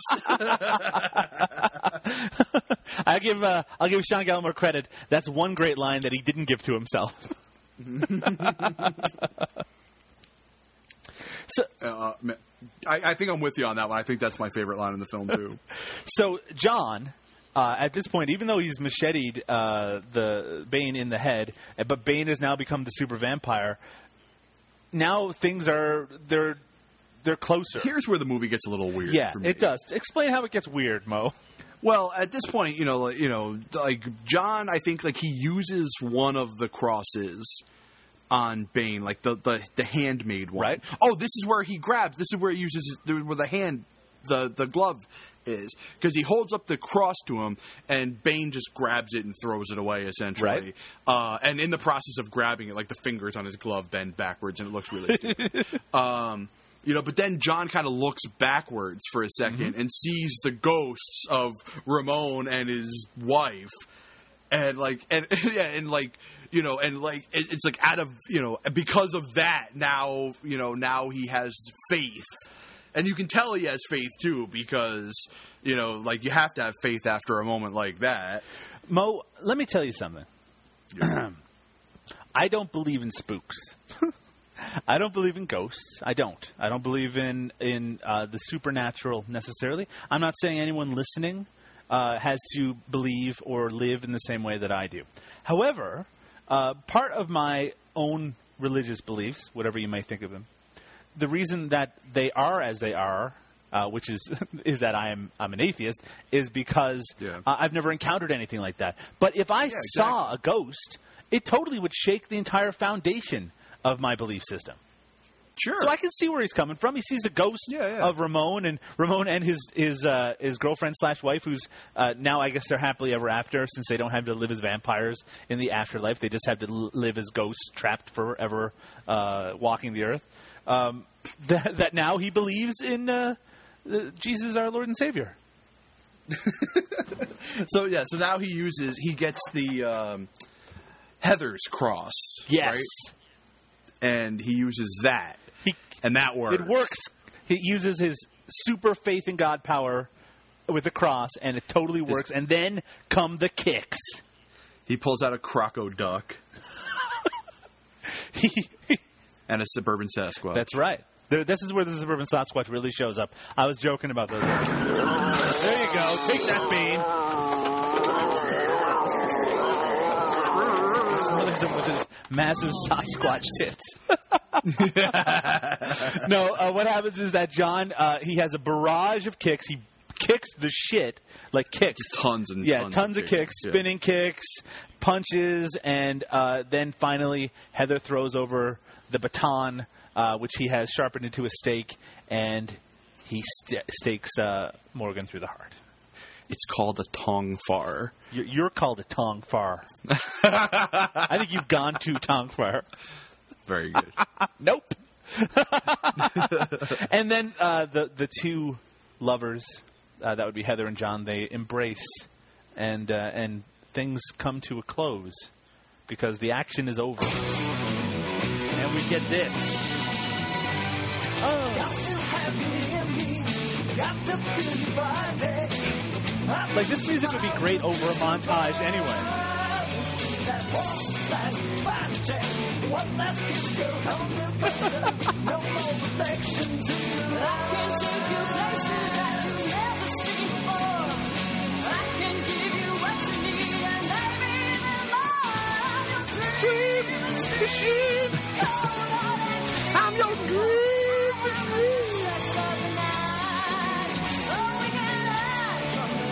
What a ridiculous song. Is it is it ridiculous or is it so great that it just blows your mind and you just can't fathom? Is it a, okay? Here's a question. Forget this movie. I don't have it. No. I don't have no, it. No, it's okay. I know. I know what you're gonna. I know what you're gonna ask before I don't have it. I understand that you don't have it, and it's good you don't have it. And what we're talking about here, ladies and gentlemen, is that I'm referring back to the closing song from Suburban Sasquatch. If, if we're speaking in terms of quality of music, Sure. which of those two songs, this Dream Machine song here, or uh, I can't remember the name of the Suburban Sasquatch song, which do you think is better, Mo? Uh, uh, I'm not the right person to ask this question to because I'm going to say the suburban Sasquatch one. You should say that because that's the correct answer. Oh, okay, but uh, for anyone who wants to hear that song, it is played in the previous episode, and you should check it out because I would say that that hmm, I don't want to I don't want to overstate how good it is, but I do think it's the greatest recording made in the history of mankind. it's the single greatest song in the history of great songs. And the fact that it's the the grandmother or mother, I suppose, of the director, uh, that pushes it over the edge for me because it's that it's like, oh yeah, grandma, sing a song for my movie. Yeah, we are the children of nature. We are. And she loved Jesus too. Yeah. So it all it kind of it comes. I trust him. I trust him. Uh, so yeah, the Dream Machine. We end with the song playing over the closing credits. There isn't anything really of note in the closing credits except that Just that, yeah, that Sean Gallimore is uh, pretty much everything yeah, he, in the movie. He, he is a man of all seasons, and he. Um, oh my nuts! and and and it shows that the film was actually at least the credits uh, give 1997 as its uh, as its production date. As a Finally, some truth in advertising. that's right. Finally, we finally there's some justification for how it looks and or sounds. and that's it. Vampire Hunter. Now, it's important to note as well that if you're looking for this film on YouTube, and again, I mentioned before that you can view it for free and it's legal on there, uh, that for some reason they, A, have it down as Vampire Hunters, uh, which is an appropriate title as well, since there are more than one. Uh, and they also use the uh, image uh, from from a Tsui Hark film as opposed to the actual cover of Vampire Hunter. So it might be a little tricky to find, but go on our Facebook. Uh, I was gonna say, just go on our Facebook page. It's on there. look, generally, I would think people would be doing that anyway, but we asked them to email us, Mo, and that doesn't always seem to work. Look, we get a we get a lot of traffic on our Facebook page. Just because nobody ever emails us ever, with the exception of one person who shall remain nameless. Um, yeah, You should, M- Mo. What what are we even talking about? If they wanted to check us out on Facebook, how would they even go about that? Well, that one's easy. They can just search for us, No Budget Nightmares, or just go to facebook.com slash No Budget Nightmares. All one word? word. All right, that's good. However, if they were a little more old school, they were a bit, uh, you know, they, they still carry the boombox over their shoulder and they lay it on the cardboard and they do a little break dancing. What if they wanted to email us instead? Well, if they were so inclined, Uh-huh. and, and it seems that nobody has been. So no, no, not yet. But this this one will bring them Uh, out, I think. yeah, this is this is the one. Uh, you know what we have to do? We have to do something so offensive on the next episode that we that we inspire people to send us some actual like hate mail. Well, I imagine that with my uh, obviously sincere love and respect for Jesus Christ who died for us on the cross, that it, that that would promote them to uh, to show their respect and love for me by emailing us. yeah, but you know what the problem is? Is that the people who listen to our show clearly must be heathens. Uh, but if they wanted to email us, uh, getting back to that, they can send us. We have there's two options. They can either send it to no budget nightmares at dailygrindhouse.com or if they want to if they want to be like the cool kids they could send it to uh, no budget nightmares dg as in daily grindhouse at gmail.com let me repeat that one more time. No budget nightmares dg Right? at gmail.com and of course they could find us find either of us on twitter. I am at drunk on vhs And I am at Doug underscore Tilley. That's T I L L E Y. ey It's very important if you're looking for me. uh, I'm very popular, so it uh, there's a lot of competition for my attention. Um, yeah i'm not i'm not so i'm not so popular that's because anymore. you make yourself scarce, Mo. We're, we we I've been really busy. We- I've I, I- and and uh, I've legitimately been way too busy. I don't if I if it. I if, if my if my phone was on because my phone's not on. If my phone was on, I would be on Twitter a lot more because I could be I could be tweeting while I'm out and about. Why don't you turn your fucking phone on, Mo? My my I owe them. Oh, I see. I see how that works. Well, I'm disappointed, but if you want to send Mo money, what email address should they use, Mo? yeah. Well, my PayPal is under drunkonvhs at gmail.com. So Send Mo money. To, If you're one, feel free to send me look, money. I know we have a wide and diverse uh, listenership for the podcast, and certainly there has to be one crazed billionaire who just wants to support us financially. I mean, we don't need a. Yeah, we don't need uh, we don't need a Kickstarter or anything. Just one guy who has a lot of money, and I'm not asking for a million dollars. Just a couple of hundred thousand. No, uh, we're- yeah, we're not asking for a million. We're asking for two. Two million. Two, right? One each. Um, because each of us Oh, needs a yeah. I have a wife I have to take care of, okay? And she right, would so fall need- so apart you without me. All right, so you need 1.1 million Well, because I've got two kids. I got- I gotta- so I I, gotta need, give- so I need 1.3 million. I got to give her a couple hundred thousand dollars and send her back to her home country. oh, you mean here? yeah, to you. she can, she can, she can take care of your kids. Hey, it all works out. Uh, she, she just yelled that she would hit it in the background, Oh, which means that she would provide sexual favors to you. I'm I'm familiar with the uh, vernacular. Thank you. Like probably like I mean she has skills. I'm not going to go into detail on the podcast, but she yeah she says that Mo likes thick girls. She does this thing with her tongue. Uh, as long as as now. It's going to involve you doing some waxing, but it's going to be all right in the All end. Uh, and believe me, you are going to it, it you you got to paint the walls afterwards. Let me tell you. Uh, but uh, so so so yeah. Oh, back to uh, someone giving us money. Please do that. Give me money, uh, and then if there's any left over, we can give some to Mo. And if there's any uh, left over after that, we'll give some to my wife Nah. and some kids or whatever. I don't care. Mo, Yes. we've already done all the contact information, right? We you have. mentioned the Twitter, you mentioned the Facebook page, you mentioned the email addresses. I did. Okay, but we I even gave my PayPal. you did you did. In fact, what's your address, Mo? Uh, oh, that would be um, no. It's it's in Connecticut. I think we've already gone over that. yeah, that's about as much as I'm willing to give out. You're probably listed in the phone book, but not that that matters anymore. I'm not. I'm not. I'm, I'm not listed in a phone book. what is a phone book anyway? Uh, It's it's thing that's it's something that strong guys rip in half. hmm, that's true. Uh, Jill is now part of the podcast apparently because she's just going to speak over me trying to. Man, this is like a throwback to old. I know it's it's. Speaking, Speaking of which, she, she, if, she's uh, helpful. because there is there has been requests for the old episodes. Uh, why I have no idea, but there's been requests for the old episodes. Um, they are available. If you go to our Facebook page, there's a link on there to uh, to bring you to the old episodes. like our first five episodes. to our first like, five uh, episodes, which which do include Hip Hop Locos, which um, I mean everybody should listen to, but nobody should ever watch. Um, and that is that is also our shortest episode. So, I Wow. mean, it- it's not it's not so painful. It, we jumped quick, man. First episode was forty five minutes. Second episode was an hour twenty. oh yeah. Wow. Yeah, and we haven't really and we haven't really looked back. We may have even promised at some point in that first episode that we'd never go over like 90 minutes. But like, we don't ever want this episode. We don't ever want the show to go over. You know. And meanwhile, we have like two and a half hour episodes. yeah. Uh, not as much as like you know John Cross does, but Speaking of which, Uh. have you checked out that After Movie Diner podcast?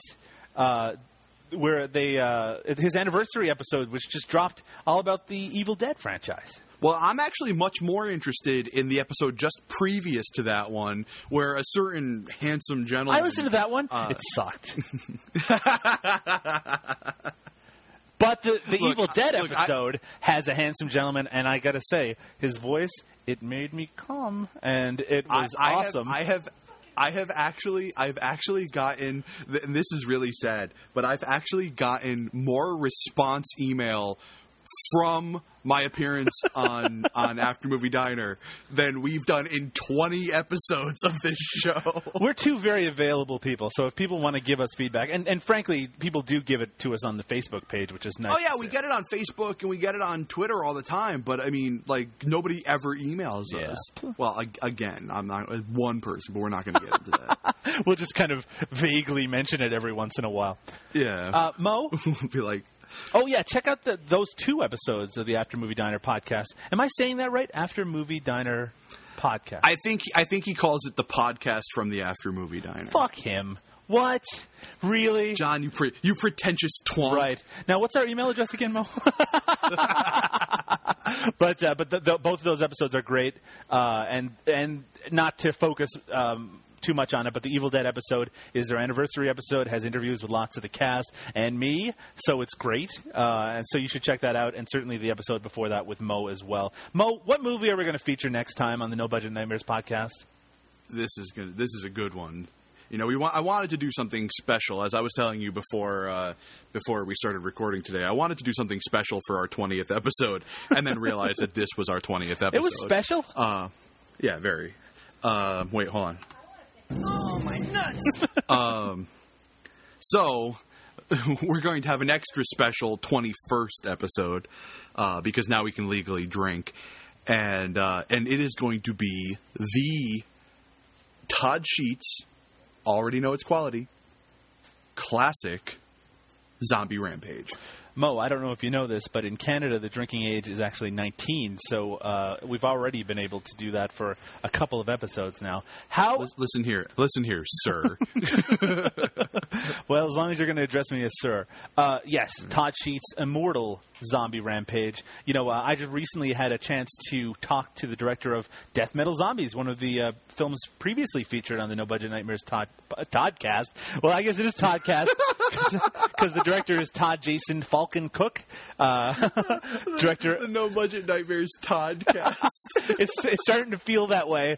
Uh, but uh, but yeah, we did cover Death Metal Zombies before, which we both really enjoyed. I had a chance to talk to him, uh, and that's up on the uh, Daily Grindhouse website. And he had some really nice things to say about the, influence that Todd Sheets had on his career, and the, the, that when he was young, when he was just getting started back in the early '90s, that they actually got together, and uh, and Todd Sheets was a, was a um, you know a real motivator for him to keep making genre films. It's one of the things we've talked about in the past that even if the movies themselves are not always great, Todd Sheets has been a really good influence on low budget filmmakers, and we know that he's been through some health issues lately. So I think this is a really appropriate film to try to cover uh, as as our anniversary plus one episode.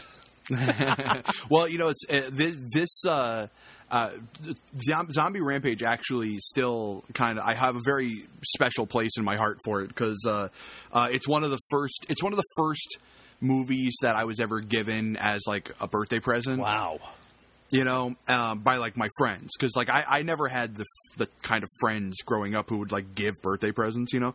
Um, so finally, I think it was like my I think it was like my seventeenth or eighteenth birthday. Uh, a buddy of mine gives me a present, and and I open it up, and it's fucking Zombie Rampage, and I'm like, this is fucking awesome. Uh, that would that would be my reaction as well. Uh, and and Yeah. I, it's funny because both of us have seen this film before. We're not going to give away our impressions too much, but uh, it is the kind of movie which which you know you you could have a strong reaction to. without a doubt, without a doubt. Mo, before we finish up. What's the last movie that you saw that wasn't this movie? Uh, I watched Cyrus last Oh, right. night.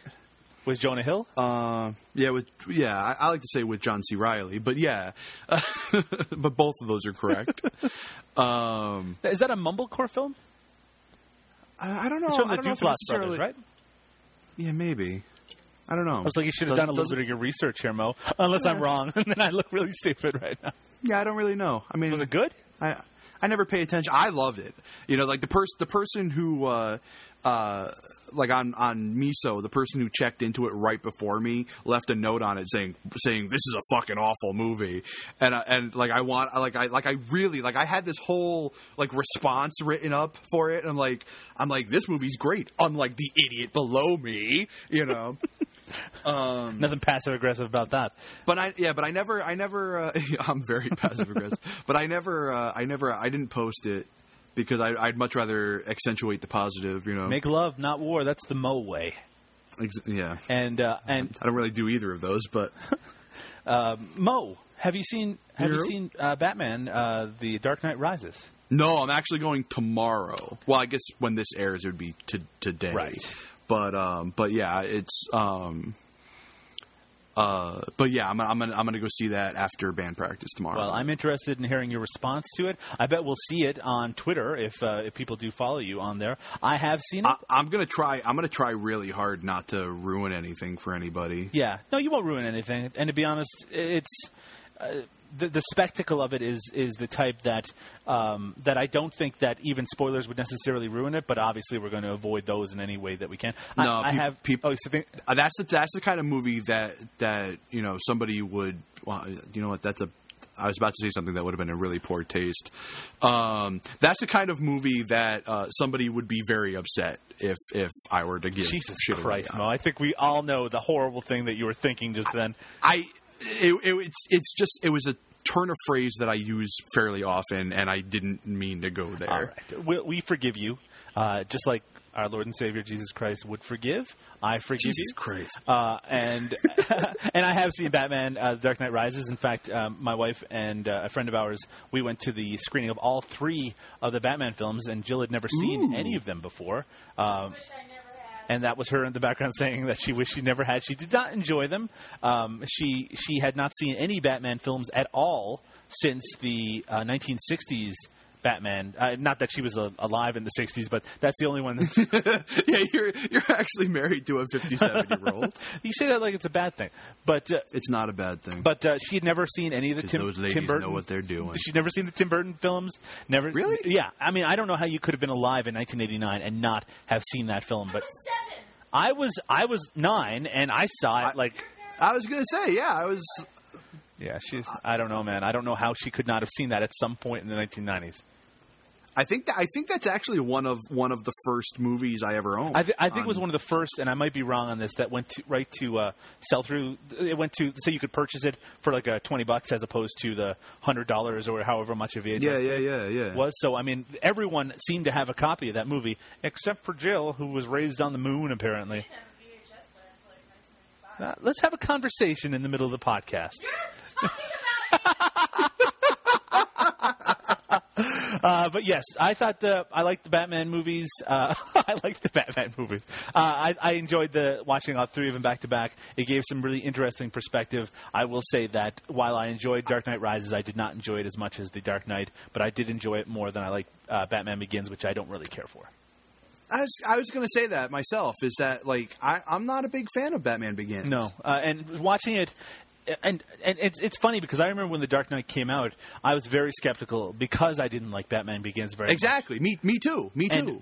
Because I didn't know what to expect from Heath Ledger, um, because he hadn't really proven himself. especially yet. because people were when they were talking about casting that role. I remember the one of the initial uh, ideas floated was Crispin Glover, and I thought he would have been so perfect. And I was like, "Oh, you're going with Heath Ledger." I don't know, but I will say that, especially watching them back to back, The Dark Knight is such a massive upgrade from Batman Begins in every way. sure. I mean, even down to the visuals and the soundtrack. I mean, everything about it is better.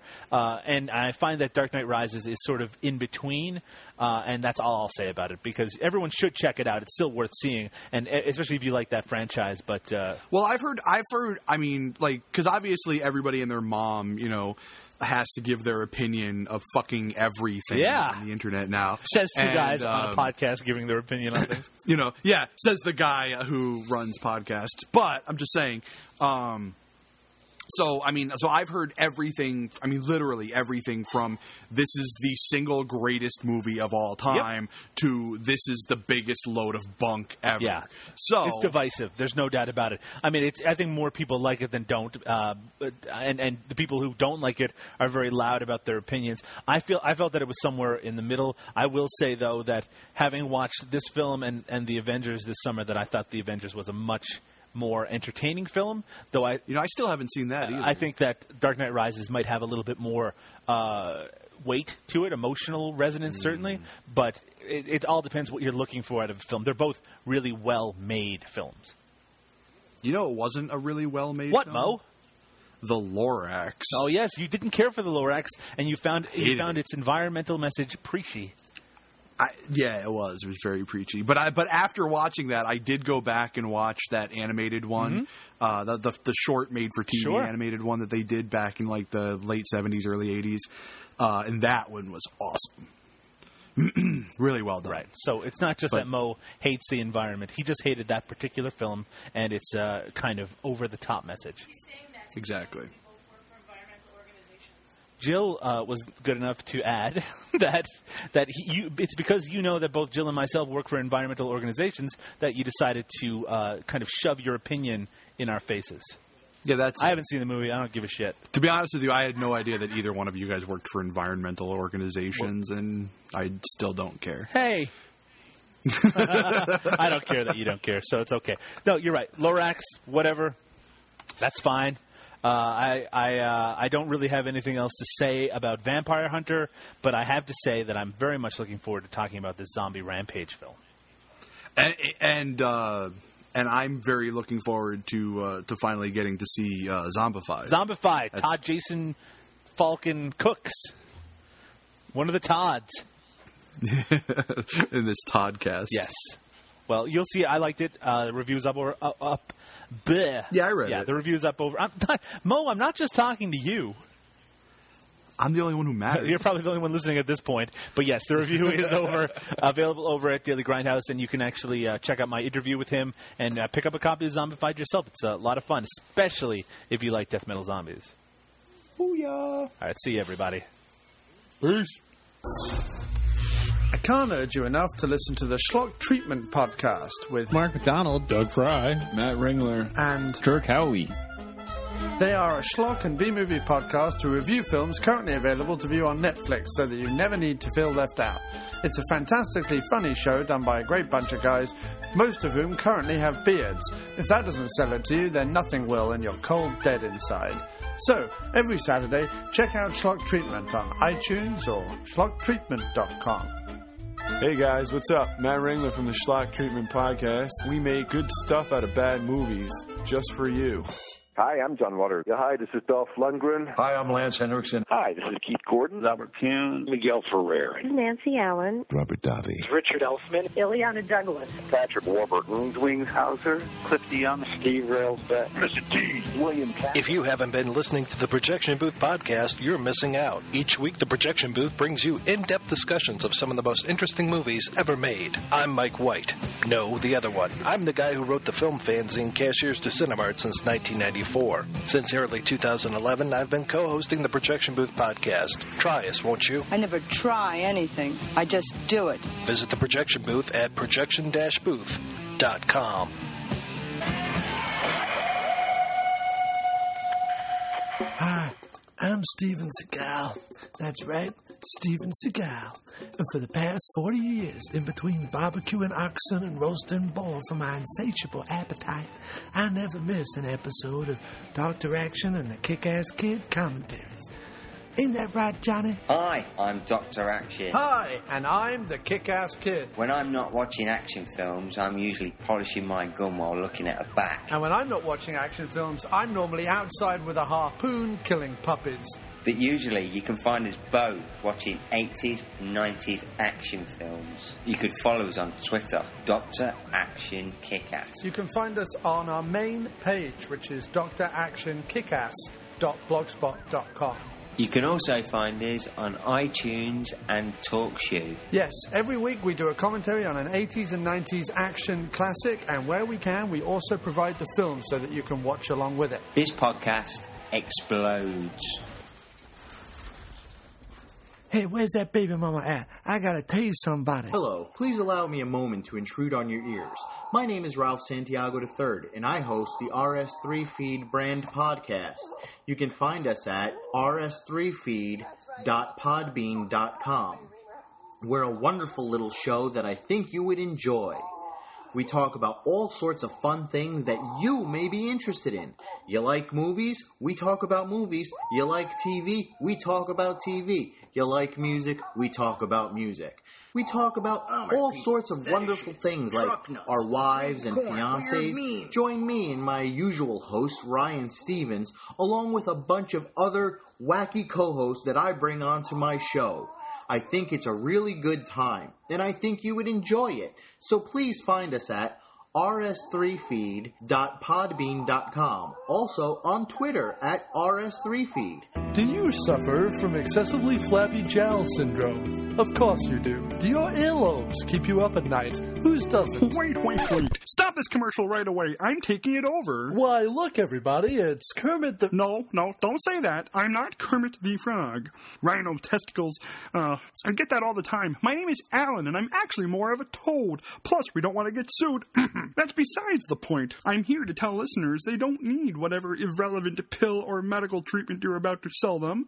All they need is the After Movie Diner podcast. What are you talking about? Every Monday, the AMD podcast brings you comedy, film discussion, and original music. There's also interviews with film directors, actors, and producers, and interesting guest hosts. Wow, my whole life has been a sham. I'm worth less than nothing. Oh, don't be silly, Mr. Voiceover Man. It's simple. First, grow a beard. Then, second, read this, and you too can be amazing. Really? I always wanted to believe in magic.